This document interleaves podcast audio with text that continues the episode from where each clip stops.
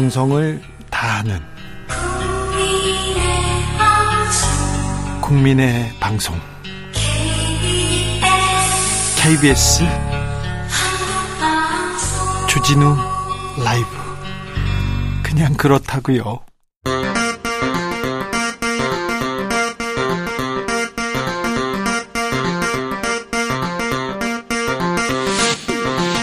주진우 라이브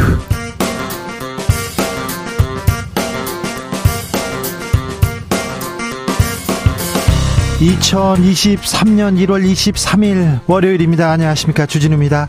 새해 복 많이 받고 계시지요? 설 연휴 잘 마무리하고 계시지요? 이번 설엔 가족, 친구분들과 어떤 이야기 나누셨습니까? 집권 2년차 윤석열 정부 잘하고 있나? 이런 얘기 많이 했다고 하는데요. 국민들은 어떻게 평가하고 있었는지 설 밥상머리 민심 이야기 여론과 민심에서 들어봅니다. 검찰 독재로 민주주의가 퇴행하고 있다. 독재 정권에 맞선 민주화 운동 이끌었던 민주화 원로들이 아, 비상시국 회의 개최를 제안했습니다. 시대 어른들이 새해 벽두부터 비상시국 회의 제안한 이유는 뭘까요? 함세웅 신부에게 들어보겠습니다. 세계은행 총재가 전 세계 저성장 내년까지 이어진다고 내다봤습니다. 올해는 힘들다는 얘기입니다. 내년에도 조금 힘들다는 얘기입니다. 글로벌 경제 위기 속에서 고금리, 고물가 시대에서 아, 살아남는 법, 경제 위기 피하는 방법 경공술에서 알아봅니다. 나비처럼 날아 벌처럼 쏜다. 여기는 주진우 라이브입니다.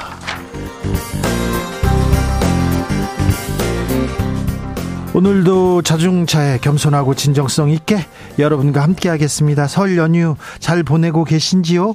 코로나 이후에 이제 본격적인 3년 만에 맞는 대면 설 명절인데요. 평소 자주 보지 못했던 일가 친척분들, 부모님 보고 어, 이야기 꽃 나누고 계십니까? 아니면 지금 뭐 고향에서 이제 다시 올라옵니다. 이런 분들도 많을 것 같습니다. 거리에서 주진우 라이브 만나는 분들도 있을 텐데 아, 잘 지내시고 오시지요? 잘 지내셨지요? 아, 이번 명절 어떠셨어요? 좋은 추억 있습니까? 잔소리만 들었다고요? 네. 어떤 잔소리 들었는지, 아, 예, 어떤 잔소리 들었는지. 아니, 나는 무심코 조카 생각해서, 아니, 동생 생각해서 한마디 했는데 막 삐지더라, 화내더라, 그런 말이 있으면 무심코 던진 잔소리도 좋습니다. 자, 어떤 잔소리 들었는지, 어떤, 음, 잔소리를 던졌는지, 다양한 얘기들 좀 들어보겠습니다. 세배는 잘 하셨는지요? 세뱃돈 잘 이렇게 타셨는지 모르겠습니다. 저는 세뱃돈 잘 탔습니다. 어, 아버지한테도 타고요, 어머니한테도 타고, 조카들이랑 같이 줄을 서 있다가 한 번 더 탔습니다. 아이고, 신나라. 아, 그런 좋은 방법이 있더라고요. 송병창님께서, 아, 설 연휴인데 고생하십니다. 저는 맹장 수술하고 병원에 있어요. 올해 시작부터 병원이네요. 아이고, 그런데 이번 연휴에 이렇게 빨리 아프고 이제 그다음부터 건강해지실 거니까 그렇게 액땜했다고 하시면 됩니다. 자, 설 얘기 들어보겠습니다. 샵 9730 짧은 문자 50원, 긴 문자는 100원이고요. 콩으로 보내시면 무료입니다. 그럼 주진우 라이브 시작하겠습니다.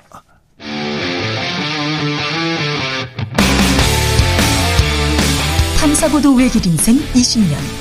주 기자가 제일 싫어하는 것은? 세상에서 비리와 부리가 사라지는 그날까지. 오늘도 흔들림 없이 주진우 라이브와 함께.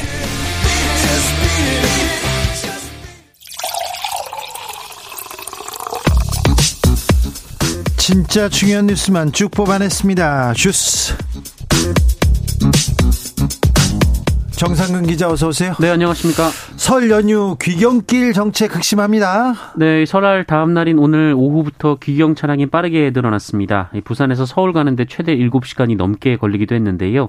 어, 그래도 지금은 조금 줄었습니다. 어, 오늘 오후 5시를 기준으로 부산에서 서울 가는데 걸리는 시간은 5시간 20분이고요.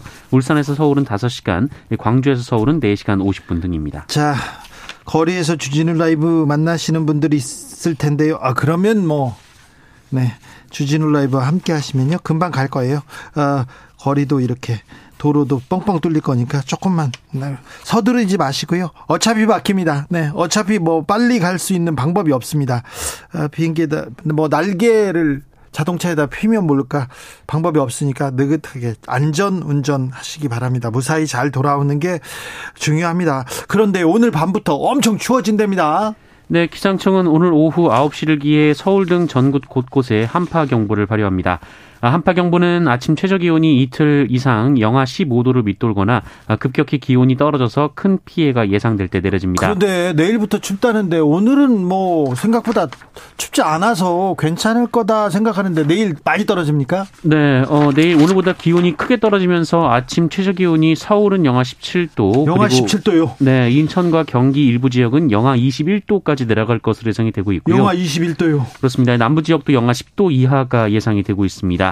어, 이에 따라 한파 경보에 더해서 수도 계량기 동파도 심각 단계로 올라섭니다. 어, 동파 심각 단계는 동파 예보제 중 가장 높은 단계인데요. 심각 단계에서는 동파 신고가 크게 늘어나는 만큼 철저한 대비가 필요합니다. 한편 서울을 비롯한 전국 지자체들은 비상 상황실을 가동하고요. 이 방안, 응급 구호 물품을 비축하는 등 한파 피해가 발생하지 않도록 대비할 예정입니다. 엄청 춥답니다. 내일하고 모레는 추우니까 조심하셔야 됩니다. 철저한 대비 필요합니다. 그런데요, 이번 설에 이렇게 내려가다가 올라오다가 휴게소에서 하, 너무 많이 올랐다 깜짝 놀라더라고요. 네, 고물가 행진이 이어지면서 고속도로 휴게소 물가도 크게 올랐습니다. 어, 국민의힘 유경준 의원 측 자료에 따르면 어, 1월 첫째 주를 기준으로 한국도로공사가 운영하는 206개 어, 고속도로 휴게소에서 파는 호두과자 한 봉지가 평균 가격이 4,800원으로 5,000원에 육박한 것으로 나타났습니다. 호두과자 한 봉지가 4,800원이요?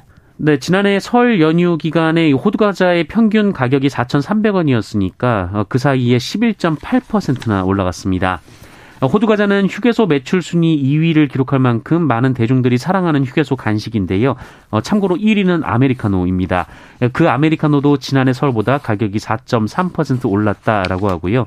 이 소떡소떡 같은 이 다른 휴게소 간식들도 가격이 크게 올랐다라고 합니다. 경제 위기가 온다는데 그래서 잘 대비하라고 하는데 일단 생필품값, 뭐 전기요금, 공공요금 너무 많이 오릅니다. 호두 과자도 너무 많이 오르는데 이 물가 잡기 위해서 정부가 좀 대책을 내놔야 되겠어요.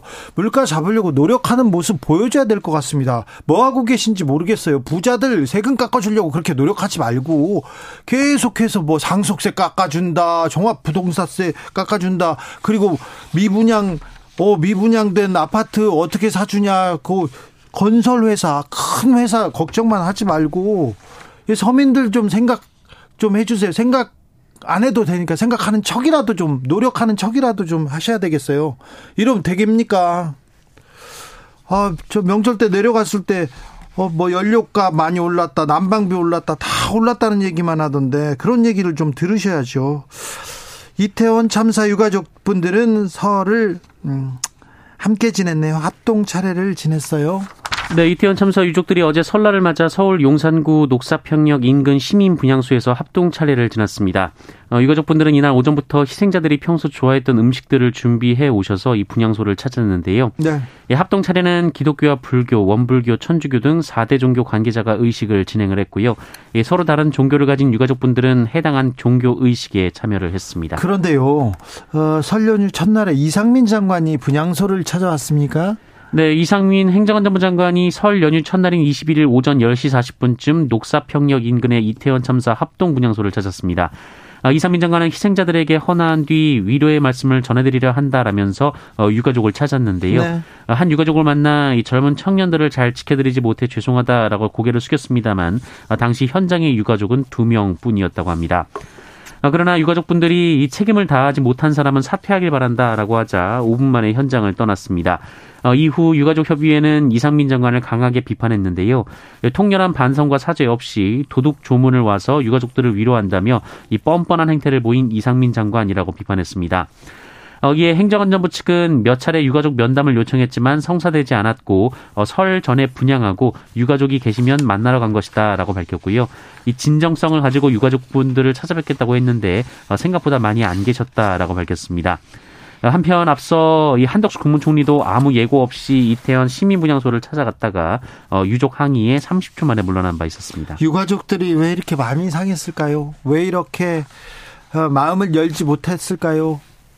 좀 돌아보고 우리가 뭘 부족했는지, 뭘 잘 못했는지 그 부분에 대해서도 좀 생각하셨으면 합니다. 국민의힘은 계속해서 나경원 전 의원 어떻게 되는 건가 그 얘기로 지금 뜨겁습니다. 나경원 전 의원은 윤석열 대통령한테 사과하기도 했어요. 네, 나경원 전 의원이 지난 20일 오후 입장문을 통해서 윤석열 대통령에게 사과했습니다. 이 자신을 저출산 고령사회위원회 부위원장직과 기후 환경대사에서 해임한 것은 윤석열 대통령 본의가 아니다라고 한 발언에 대한 사과였는데요. 아, 아, 발언에 대해서 사과한 겁니까? 네, 최근의 발언은 본인의 불찰이라면서 이 관련된 논란으로 대통령님께 누가 된 점 깊이 사과드린다라고 했고요. 뭐 정치인이 이 정도 얘기할 수 있는 거 아닌가? 보통 그렇게 얘기하잖아요. 그런데 아, 이 얘기를 하고 나서 국민의힘 초선 의원들 그리고 대통령실에서 강하게 비난했었죠. 그래서 사과까지 했네요. 어, 그런데요. 어, 국민의힘 주변에서 나경원 의원 전 의원에 대한 비판은 멈추지 않습니다. 네, 나경원 전 의원 측은 이번 사과와 이 당대표 경선 출마는 무관하다라는 입장을 밝혔었는데요. 어, 지금 의원들보다 이 전직 의원들이나 이 지자체장 등 외곽에서 이 나경원 의원에 대한 공세가 계속되고 있습니다. 홍준표 대구시장이 계속 때리더라고요. 네, 홍준표 대구시장은 자신의 SNS에 수양버들 리더십보다는 목표를 세우면 좌고우면하지 않는 굳건한 리더십으로 나라를 이끄는 정치인들이 많아졌으면 좋겠다라고 말했는데요. 어, 이것이 나경원 전 의원을 겨냥한 것이다라는 해석이 언론에서 나왔습니다. 지금껏 나 경원 전 의원을 비판했기 때문에 또 그 다음에 얘기를 했으니까 나경원 전 의원 비판으로 받아들이는 게 뭐 당연해 보입니다. 다른 분들도 계속해서 이렇게 나경원 전 의원을 계속 비판하고 있던데 아, 이재호 어, 전 고문 고문이죠 상임 고문이죠 국민의힘 상임 고문께서는 어, 이게 뭐 하는 거냐. 깡패하는, 깡패들이 저지르는 것 같다. 초선의원들 이거 공천 주면 안 된다. 이런 얘기도 했는데 어떻게 여론의 향배는 돌아가는지 저희가 잠시 후에 자세히 읽어봅니다. 어, 법무부가 민주당과 계속해서 충돌합니다. 네, 화천대유 대주주 김만배 전 머니투데이 기자가 이 대장동 사업 지분 절반을 주겠다는 것을 이재명 민주당 대표가 보고받고 승인했다라는 내용이 담긴 이 검찰의 공소장이 조선일보에 보도된 바 있습니다. 검찰 공소장이 이거 나오면 안 되는데 나오면 안 되는데 그냥 조선일보에 나왔어요? 네, 어, 민주당은 검찰과 법무부가 언론 플레이를 하고 있다라면서 거세게 반발했는데요. 민주당 대변인은 설 연휴가 시작되는 날 검찰이 대장동 일당에 대한 공소장을 언론에 흘려서 이재명 대표에 대한 허위 사실을 대대적으로 보도하도록 했다라며 천인 공노할 언론 플레이와 허위 주장과 왜곡이다라고 비판했습니다. 설 밥상머리에 설 민심 민심 몰이에 지금 이재명을 올렸다 이렇게 민주당은 반발합니다.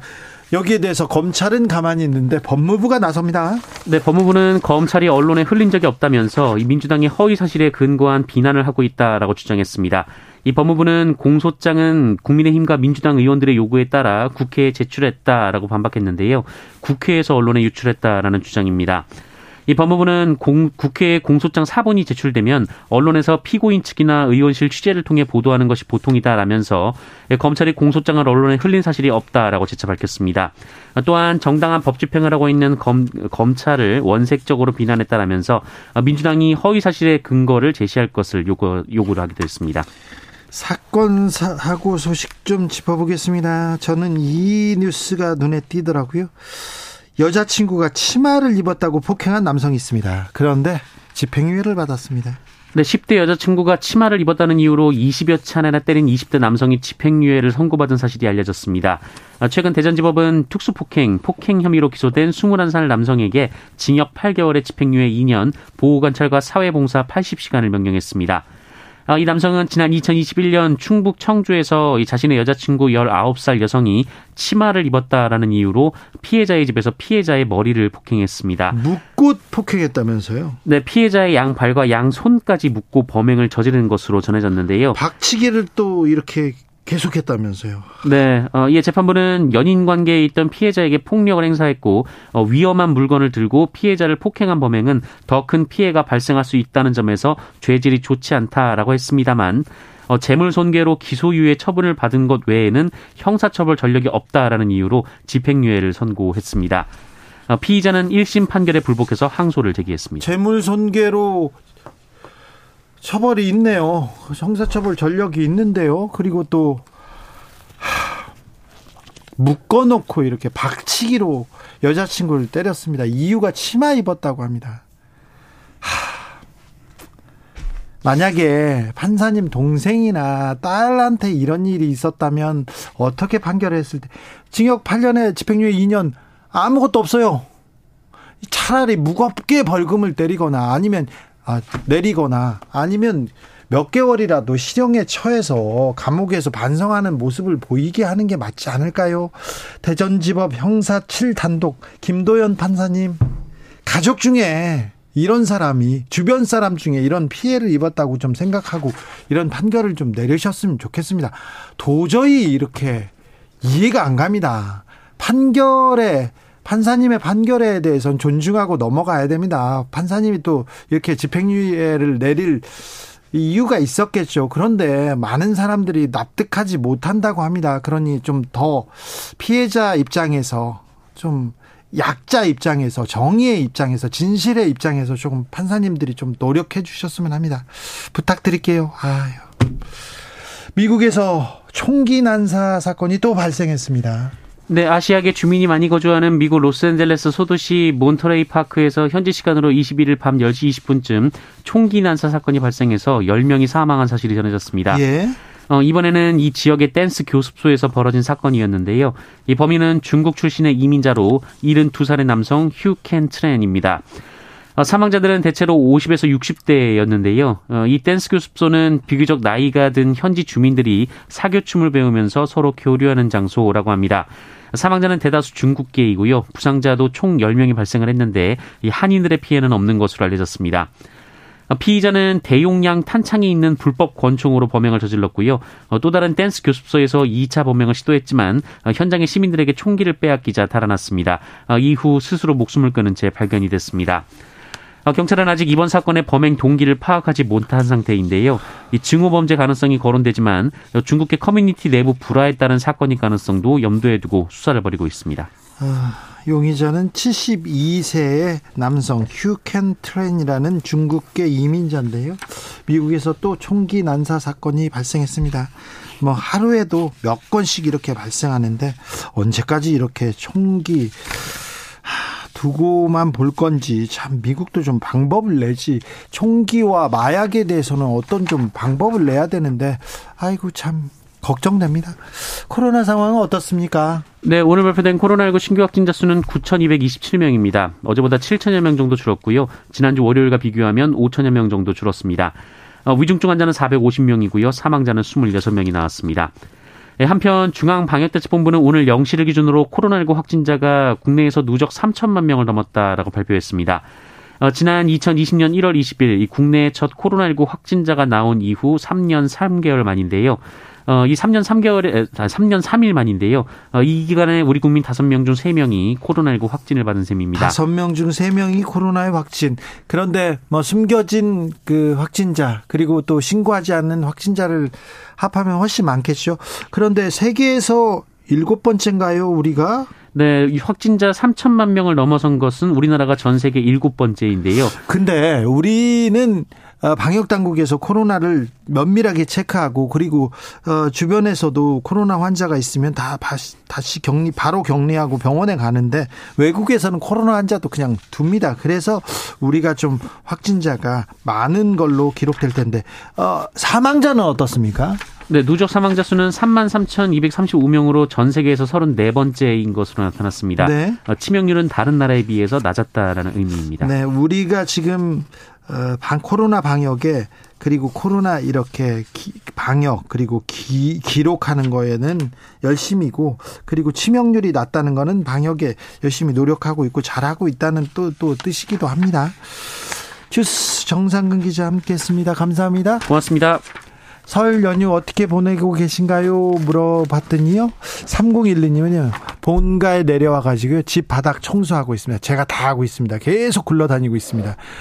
아, 모친이 집에 곰 한 마리가 있다면서 혀를 차십니다. 아, 그런데 청소하고 있는데 어우 훌륭하시네요. 0301님, 아버지 대리운전 해드렸는데 잔소리 엄청 나셨습니다. 아버지들이 원래 잔소리가 심하죠. 네.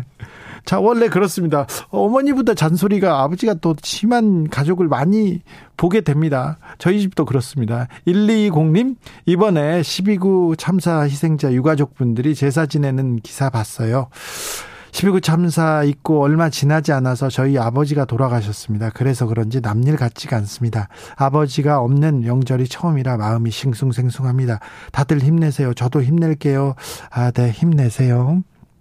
7394님, 식구들과 윷놀이를 오랜만에 했습니다. 아, 내 가족 판당 만 원. 친정 엄마, 아빠 팀 세 번 연속 이기셨습니다. 애들처럼 좋아하시는 모습이 오랜만에 너무 즐거운 시간 보냈습니다. 윷놀이 이렇게 재밌습니다. 친구들끼리, 가족끼리 윷놀이 괜찮습니다.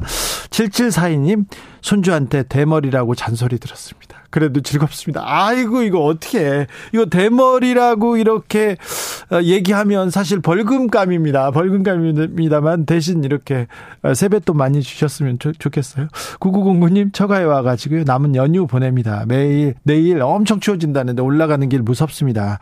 아, 주 기자도 건강하시고 새해 복 많이 받으세요. 9909님을 비롯해서 우리 애청자분들도 새해 복 많이 받으시고요. 안전하게 잘 오 셔야 됩니다. 교통정보 알아볼까요? 유하영 씨.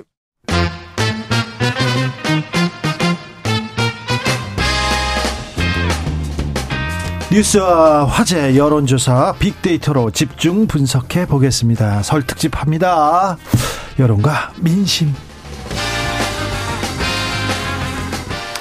여론조사 전문가 두 분과 함께 민심 정확하게 분석해 봅니다. 이강윤 한국사회 여론연구소 소장님.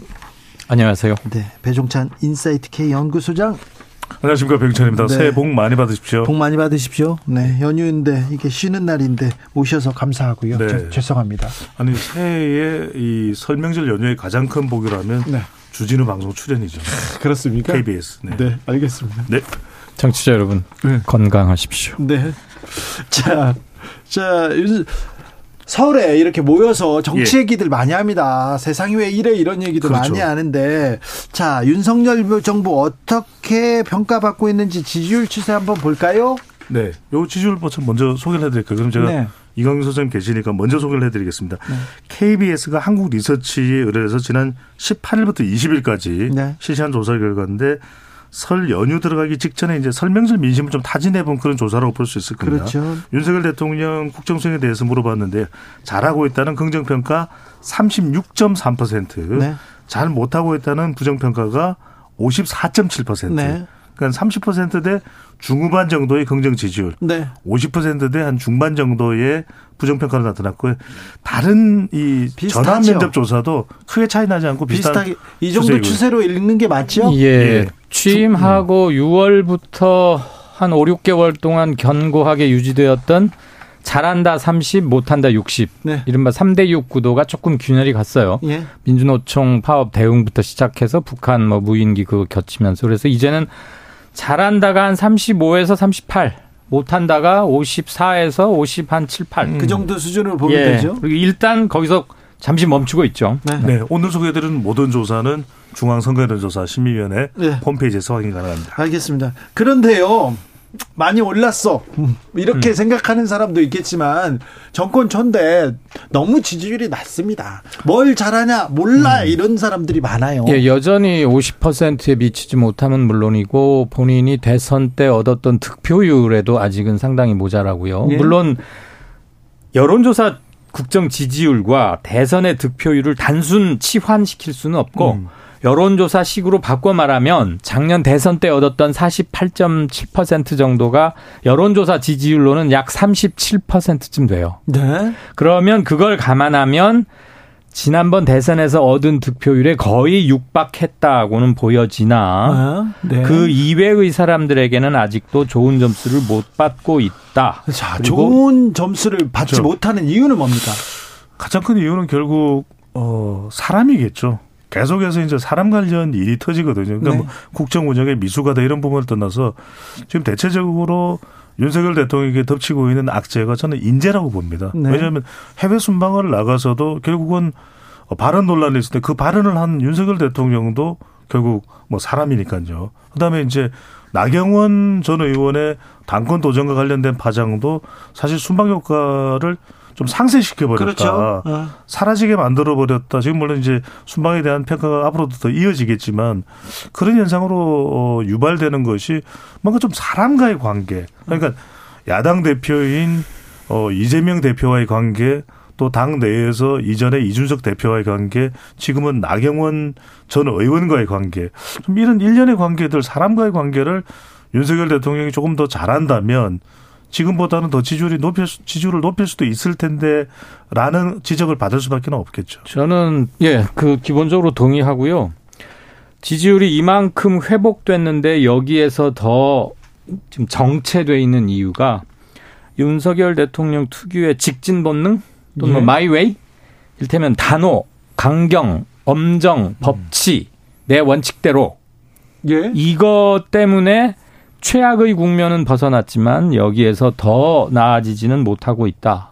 이렇게 생각을 해요. 아. 소통이 전혀 안 되고 있는 거죠, 여전히. 소통이 안 된다, 이렇게 얘기하는데 사실은 도어스테핑, 출근길 문답을 없애면서 오히려 지지율은 올랐다. 그러니까 말 안 하면 오른다, 이렇게 얘기해요. 그게 넌센스인 이유가 도어 스태핑을 처음으로 도입했고 여러 가지 구설이 있었지만 아, 그래도 새로운 시도고, 어, 그러다가 소통하겠다고 만든 도어 스태핑을 안 하니까 점수를 잃지 않고 오히려 높아진다? 그게 굉장히 큰 넌센스죠. 저 순방 가면 예. 보통 이렇게 대한민국을 대표로 가지 않습니까? 네. 그러니까 응원하고 조금 잘 성과를 좀 가져오시기를 이렇게 바라잖아요. 그렇습니다. 모든 네. 국민이. 네. 예. 그런데 순방 효과는 전혀 그 얻지 못하고 있어요. 뭐 하나도 없다고 할 수는 없겠죠. 분명히 음. 윤석열 대통령의 이 순방 효과를 경제적인 성과로 보면은 아랍에미레이트와 300억 달러 그러니까 우리 돈으로 한 37조 원이고 그리고 다보스 포럼에서도 여러 어, 경제적인 또 원전과 관련해서도 영업 사원 역할을 했다고 볼 수 있습니다. 그게 이제 눈에 보이지 않는 그런 계약으로도 얼마든지 이어질 수 있기 때문에 또 예, 예. 일정 마지막에 이 양자 관련된 성장 동력에 대해서 초점을 맞추는 윤석열 대통령의 찌리 어, 연방 공대를 방문한 그런 건 또 긍정적으로 평가할 수 있습니다. 근데 이제 두 번째가 뭐냐면 이 경제적 성과가 아니라 어, 표현적인 논란인 거죠. 네. 그러니까 굳이 안 했어도 될 표현인데 그 표현을 해서 어, 아랍에미레이트의 주적은 이란이다. 이게 이제 이란과의 관계도 관계지만은 우리 국민들에게도 상당히 좀 불안감을 조성하는 것이거든요. 그러니까 외교의 순방에 나갔을 때 윤석열 대통령의 이 발언 리스크를 어떻게 감당할 것인가. 근데 마지막은 저는 더 큰 것은 결국 국내에서도 이 그렇죠. 나경원, 네. 변수가 그대로 존재하고 있었던 것인데 이 이란 관련된 부분을 뭐 계속해서 이걸 뭐 또 재차 언급하고 할 내용은 아닐 수도 있을 수도 있습니다만은 뭐냐면 좀 수습을 왜 이렇게 어, 원만하게 못했을까. 그렇죠. 그러니까 그 발언이 있었다면 그 현장에서 아, 그게 적절치 않았다면 현장에서 바로 바꿀 수도 있었을 테고 또 라이브로 이 전달되는 영상이 아니었다면 또 녹취문이 있을 것입니다. 분명히 대통령 발언에 대한 네. 이 녹취 원문이 있다면 그걸 보고서 아, 이건 이게 외교 관계에서 적절한 표현이 아닌데 그럼 좀 보도 협력 요청을 요청할 수도 또 마지막으로는 맞습니다. 이란과의 좀 불미스러운 관계가 예상된다면 박진 외교부 장관이나 외교부에서 중동 아태국장이 어 이란에 연락을 해서 이런 부분들은 어 진의 원래 생각했던 그런 의도 나쁜 뜻의 의도가 아니었 뜻이 아니었다. 그걸 왜 안 됐을까 안 했을까 하는 것이 의문이 계속 남는 거죠. 어, 윤석열 정부가 올해 어떤 어떤 분야에 이렇게 힘을 쏟아야 할까요? 저 국민들은 어떤 문제 풀어주세요 이렇게 예, 보고 있습니까? 같은 KBS 조사 한번 보면요, 경제 성장 시켜야겠다. 그리고 일자리 좀 많이 만들어 달라. 29% 28.9. 물가 안정시켜야 되겠다. 심각했죠. 27.9. 뭐 1%포인트 차입니다. 네. 그리고 양극화 해소 및 사회 안전망을 좀 강화해 달라 12.9%입니다. 어, 이세 그, 가지를 합치면 네. 70%인데 어 그럼 이거 이세 가지 모두 다? 경제, 민생 그리고 삶의 질에 직결되는 것들입니다. 그러니까 이, 윤석열 님도 전기요금 70만 원 넘게 나왔어요. 난방비, 네. 전기세 좀 이런 경제 민생에 대한 요구가 커요. 예, 2년 차이고 본격적인 윤석열 정부의 실력과 해법을 보여주어야 할 타이밍이죠. 뭐 꼭 굳이 내년에 있을 국회의원 선거를 염두에 두지 않더라도 사람들은 자 이제 정치와 편가르기와 수사 이런 것보다는 제발 실력을 경제 쪽에서 보여달라. 이거 확실합니다. 양극화 해소도 그 첫 걸음은 경제적 문제에서 시작되는 거지 않습니까? 네. 다 네. 이거 경제 민생 문제예요. 그리고 그렇습니다. 외교 리스크가 외교 무대 나갈 때마다 도진다는 것은 이제 국민 국민들에게 무슨 하나의 트라우마처럼 되는 게 아닌가 음. 그런 점에서 굉장히 문제고요. 네. 대통령실에서 이란이 오해를 한 것 같다라는 입장을 보였는데 백보 양보를 해서 그 말이 맞다고 칩시다. 그래도 오해의 원인을 제공했던 건 우리 측에 있는 것 또한 사실이거든요. 예. 그러면 적절한 타이밍에 적절한 수위에서 가장 중요한 건 본인이 직접 해명을 하거나 사과의 뜻을 밝히는 게 문제가 더 커지는 걸 막을 수도 있었는데 그런 점에서 좀 아쉽죠. 네. 영업사원 1호라는 것은 매우 재미있는 워딩이었고 귀에 쏙 음. 들어오는 좋은 것이었음에도 불구하고 네. 점수를 까먹었기 때문에 그냥 외교 성과는 유야무야 되고 있는 게 아닌가. 대통령실하고 또 예. 외교부에서 조금 더 좀좀 좀 어떻게 해야 돼? 정확한 좀 그렇죠. 어, 정확한 표현 그리고 그 이후에 정확한 대응이 예. 좀 나와야 그 될것 같습니다. 두말할 필요 없이 실, 실수 였거든요. 예. 실은 예. 우리 우리 장병들 격려하는 거니까 굳이 그렇게까지 안 해도 됐는데 음. 울컥했을 수 있죠. 나가서 우리 군인들을 보고 그렇지만 그런 말이 나왔을 때 바로 불을 껐으면 그렇죠. 아 이건 좀 그렇다 네. 오해하지 마시라 특히 네. 외신들 이거 그렇죠. 확대 해석하지 예. 말아달라 이랬으면 그 바로 끝날 그 문제였거든요. 이건윤 소장님 말씀에 저는 전적으로 공감하는 것이 이건윤 소장님도 말씀하실 때 보면 여러 번 그 부분 을 정확한 표현인지 판단을 하시거든요. 우리도 뭐 다른 패널들도 마찬가지고 그러면 그때 대통령의 발언 때 좀 잘못이 있었다면 누군가 의전 비서관이든 아, 또 중동 중동 전문가 안보실에서 파견돼 있는 수행하고 있는 누군가 있을 테니까 이 부분 좀 바로 현장에서 조, 조정하는 것이 낫겠습니다. 그렇죠. 그러면 조정을 해버리면 끝이 났을 테고. 만약에 그렇죠. 그 자리에 있는 언론한테 이게 외교적 문제가 있고 그렇습니다. 국익 네. 차원에서 이 정도는 조금 그 좀 보류해달라고 그러니까 발언을 정정한다고 해버리면 되는 거예요. 그렇죠. 그렇죠. 바로 그렇죠. 됩니다. 발언 정정하면 네. 물론 네. 현장 녹음 영상은 있지만 대통령실과 대통령 이러한 입장을 밝혔다 그러면 그냥 바로 첨부가 되니까 문제가 그렇죠. 예, 예. 예, 외교부도 그렇고 대통령실도 그렇고 굉장히 능력을 보여주지 못합니다. 문제가 생깁니다. 사고가 발생하고 실수가 발생할 수는 있으나 그 이후에 맞습니다.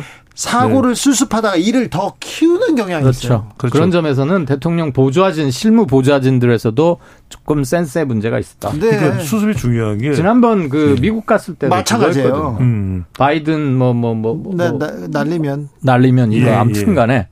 이랬으면 이런 얘기가 있는데 지금이라도 바로 잡는다 이러면 되는 겁니다. 그럼요. 수습이라는 게 우리가 그 뭐 생방송 real time 얘기는 예. 항상 실수와 실언이 가능성이 있거든요. 음. 누구에게라도 실언했다는 것 자체보다는 실언 직후의 대응이 훨씬 중요한 거죠.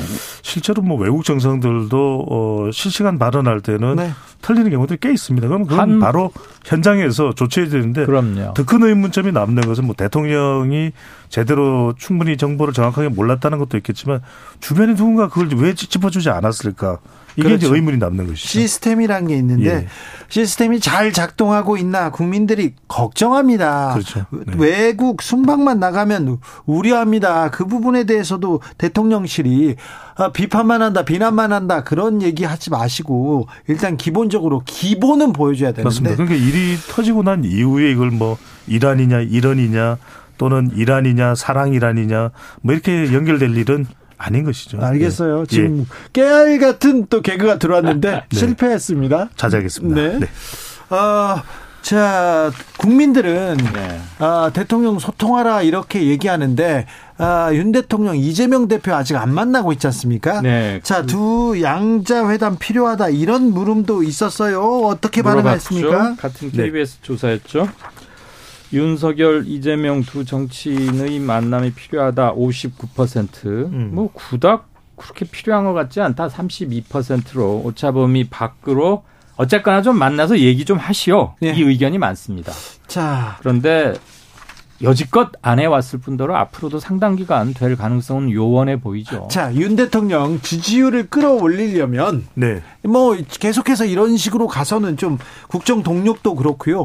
어, 뭐, 동력도 그렇고 어떤 정책을 펴는데도 조금 애를 먹을 수밖에 없습니다. 자, 지지율을 끌어올리려면 뭘 하면 됩니까? 표정천. 저는 뭐 경제가 제일 중요하죠. 예. 결국 경제와 경론이다. 네. 경론. 경제는 살리고 네. 논란은 죽이고. 아, 그래요? 그러니까 경제는 살리고 살리고 이건 계속해서 경제를 조금이라도 좋게 만드는 것에 대해서는 수단 방법 그를 가릴 필요 없습니다. 누구를 만나든 이재명 대표를 만나든 민생을 위해서 개혁 법안도 다 경제 우리 하여튼 이 국가 경쟁력을 튼튼히 하자는 데 초점이 맞춰져 있지 않겠습니까? 그렇다면 그건 대통령이 할 수 있는 소통이라든지 모든 걸 다 버무려서라도 네.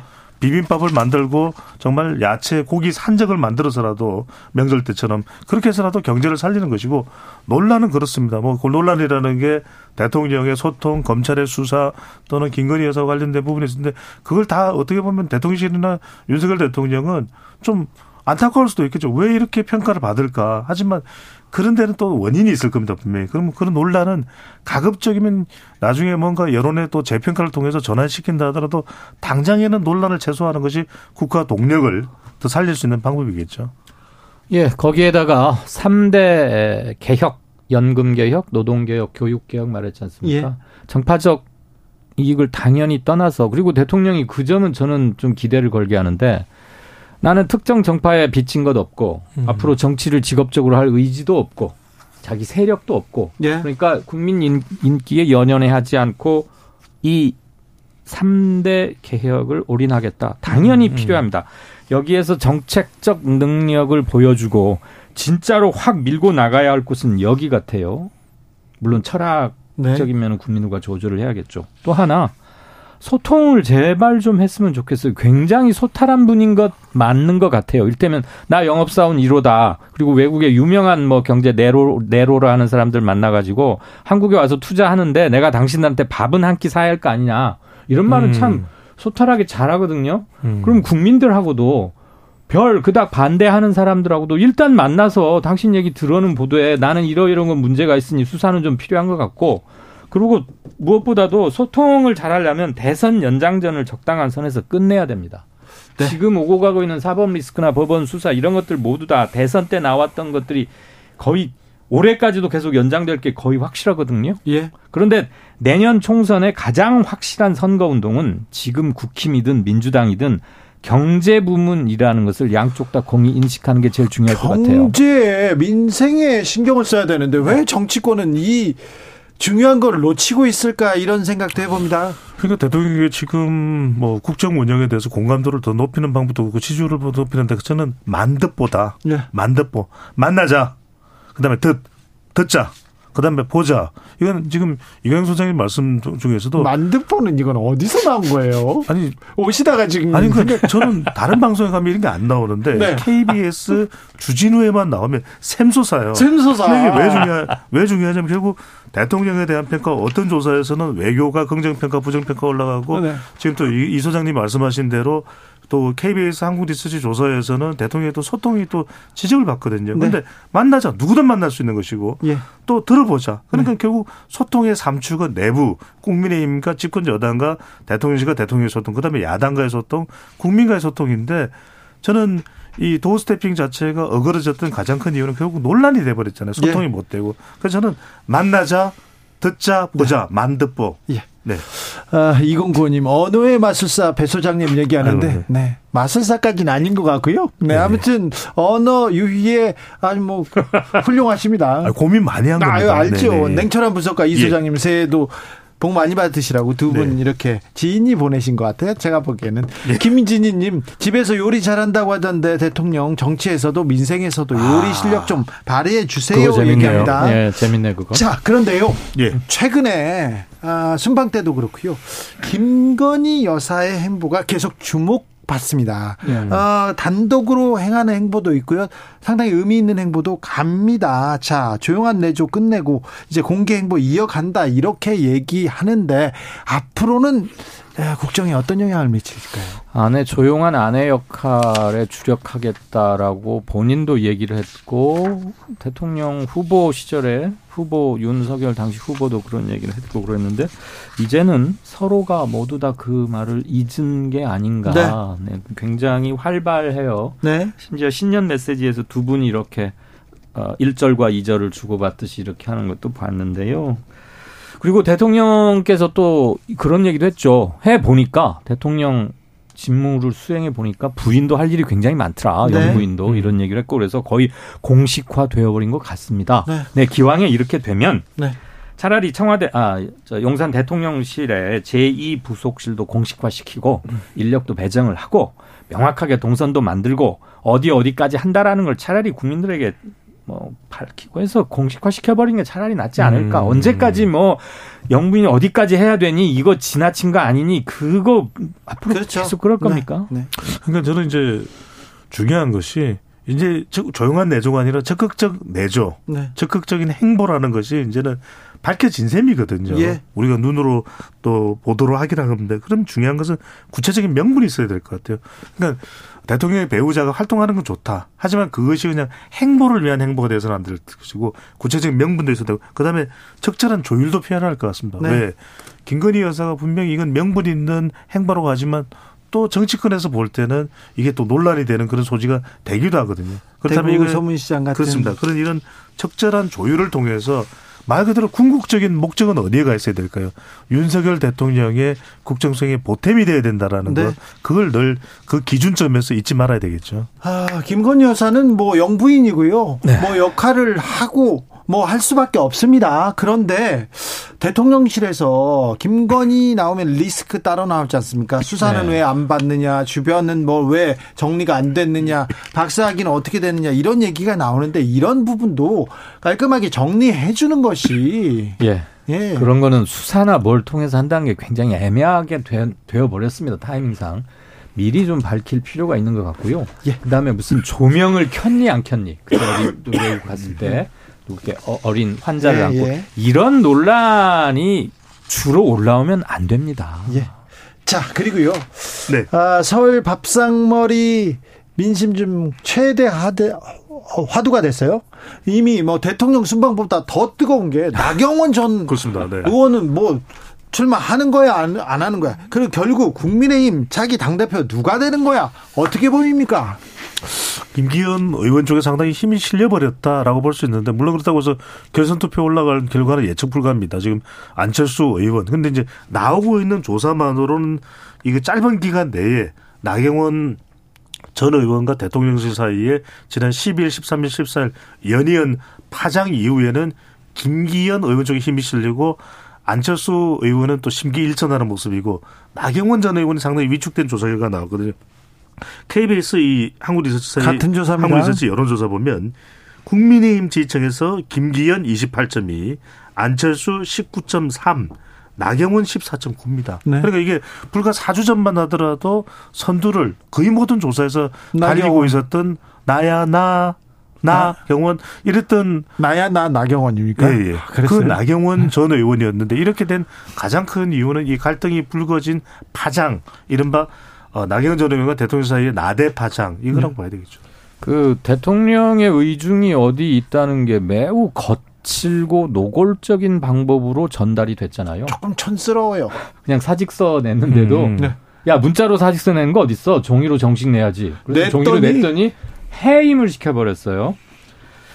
어, 지금 김기현과 안철수 차이는 5차 내이고 김기현과 나경원 사이는 5차 밖으로 벌어졌는데 불과 이거 일주일 정도밖에 안 걸렸어요. 이렇게 순위 뒤바뀌는 데에는 그래서 전통적 보수 지지층 분들에게는 대통령실 또는 대통령의 의중이 어디 있다는 게 직접적인 바로 영향을 미치는 거고요. 음. 민주당 지지층들에서는 이렇게까지 한 군데로 쏠리지는 않을 겁니다.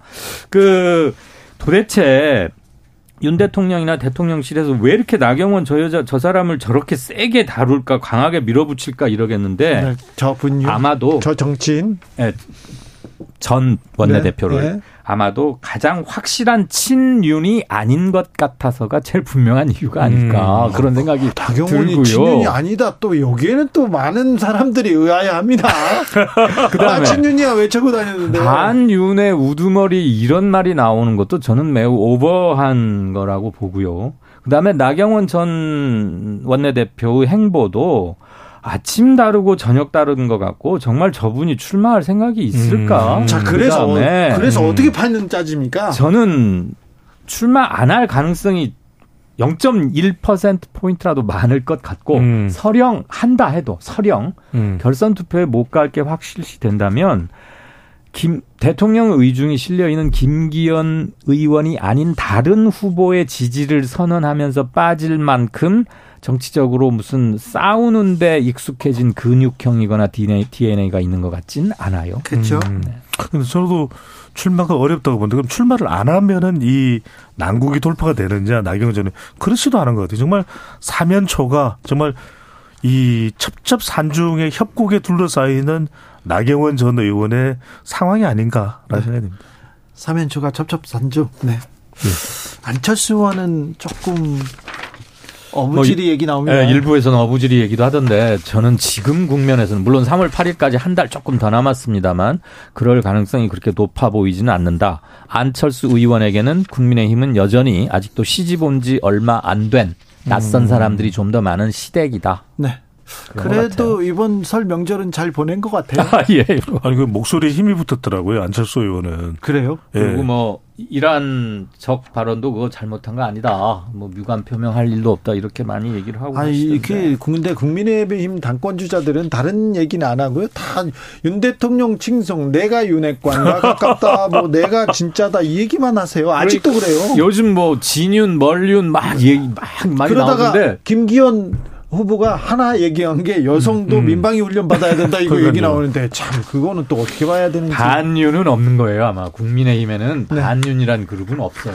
이게 여성들이 예비군이 될 수는 없거든요. 예비군은 군대를 갔다 와 예비군 하는 거기 때문에 그래서 민방위 깨알지식으로. 네. 네. 알겠습니다. 네. 아, 자 검찰에서 네. 검찰이 아니죠 조선일보에서 검찰의 공소장을 이렇게 대장동 관련된 이재명 대표의 공소장을 공개하면서 밥상머리에 이재명 대표의 검찰 리스크, 사법 리스크가 딱 올라왔습니다. 자, 네. 국민들은 어떻게 받아들일까요?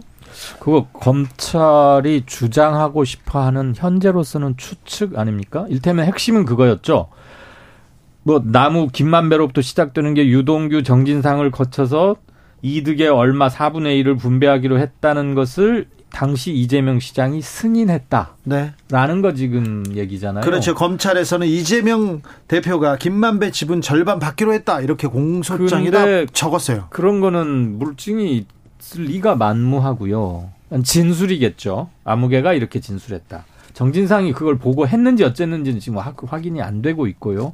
이것으로 아마 이재명 대표는 당연히 기소가 될 겁니다. 네. 불구속 기소 뭐 체포동의안이 부결된다면 불구속 기소가 될 것 같은데 이거가 검찰의 당순 뭐 상상 또는 추측인지 근데 이런 게 공소장에 쓰여 있다더라라는 이름으로 전달되는 것이 피의 사실 공표는 아닌지 우리는 왜 해묵은 질문을 계속 같은 것을 또 하고 있는지에 대해서는 별 말이 없네요. 이러나 저러나 이제 이재명 대표에게는 계속 부담이 되겠죠. 그 진위 여부와 다르게 보도되는 내용은 그냥 설명절 연휴에 이 모바일을 타고 또 휴대폰을 타고 일파만파 커질, 터질, 어, 퍼질 수밖에 없는 것이거든요. 네. 근데 물론 이제 잘 가장 핵심은 이광윤 선생님 말씀하신데 근거입니다. 과연 그 근거가 있느냐. 근데 과연 일반 국민들이 이런 근거를 쫓으면서 사건을 이해하고 쫓아가 어, 또 풀어 나갈 것이냐, 풀어 갈 것이냐 그렇지는 않을 거라는 것이거든요. 그래서 저는 굉장히 부담이 된다. 그래서 저는 28일이 중요할 것 같아요. 28일이요? 얼마나 28일이 이 소환을 받아서 이제 나가서 네. 해명을 하는 내용이 바로 소환입니다. 위례지구와 대장동 관련이거든요. 그런 일련의 내용들이 총 망라될 수밖에 없기 때문에 결과적으로는 이 지지율에 부담을 주는 이 부분을 28일 어떤 식으로 어, 이재명 대표가 반전시킬 수 있느냐 없느냐 또 더 많은 내용들이 검찰로부터 나오느냐 이 부분이 핵심이라고 봐야 그 되죠. 움직일 수 없는 증거를 어디까지 갖고 있고 그것을 아직 저희 저희들로서는 접근할 수 없는 상황이기 때문에 현재로서는 상식과 합리의 기초에서 추론할 수밖에 없는데 이재명 대표가 당시 시장이 한 푼도 받았다 받은 적이 없다는 것을 한 100번은 말했어요. 모든 네. 공식적인 자리에서 네. 그렇게 자신 있게 말을 했다면 뭔가가 있을 것이고 만에 하나 검찰이 정말 직접적 수뢰 또는 간접적 수뢰를 명백히 승인하거나 동의하는 흔적이 나온다면 두말할 것 없이 이재명 대표는 정치적 책임을 지어야 되죠. 법률적 네. 책임과 함께. 음, 음. 근데 그게 아니라면 진술에 입각한 추론 단계라면 저는 이렇게 한꺼번에 성급하게 몰아가는 것은 검찰도 조금 문제가 있을 수 있는 거 아닌가 그런 생각입니다. 저도 그렇게 보는데 이제 법적으로 가려지는 건 시간이 한참 걸릴 것이거든요. 그렇죠. 우리가 흔히들 이야기하는 1년 내내 갈 걸요? 그러니까요. 네. 올 1년 내내. 1년도 넘을 쓰고 그 이상도 갈 거거든요. 왜냐하면 1심이 네. 언제 나올지가 문제인데 언제 네. 기소되느냐에 따라서 네. 선거법 관련은 6개월 이내에 결심을 내야 하지만 그렇지 않은 사항일 경우는 훨씬 더 길어진단 말이에요. 지금 네. 수사도 1년 4개월 했는데 네. 뭐 그리고 나면 더 올해 계속 가면 바로 내년 총선입니다. 3351님께서 버스 네. 기사인데요. 언어 제조기 배종찬 소장님 아유, 보이는 라디오로 보이는데 아유 카리스마 젊어 보이고 목소리도 좋습니다 얘기합니다. 예. 0031님께서 배종찬 소장 개그는 무게 없어요. 네네. 네. 바로 이렇게. 그 재판의 결과는 상당히 시간이 걸리겠지만 무게 없다니까요. 가랑비에 옷 젖는 이 현상은 계속 부담이 되는데 저는 이걸 좀 저도 뭐 어떤 아이디어가 없어요. 네. 과연 더불어민주당이 어떤 식으로 또 변호인이 또 이재명 대표가 어 뭔가 생각을 해낼까. 배종찬, 네. 이강윤 여기까지 하고요. 저는 2부에서 함세용 신부와 다 돌아옵니다. 감사합니다.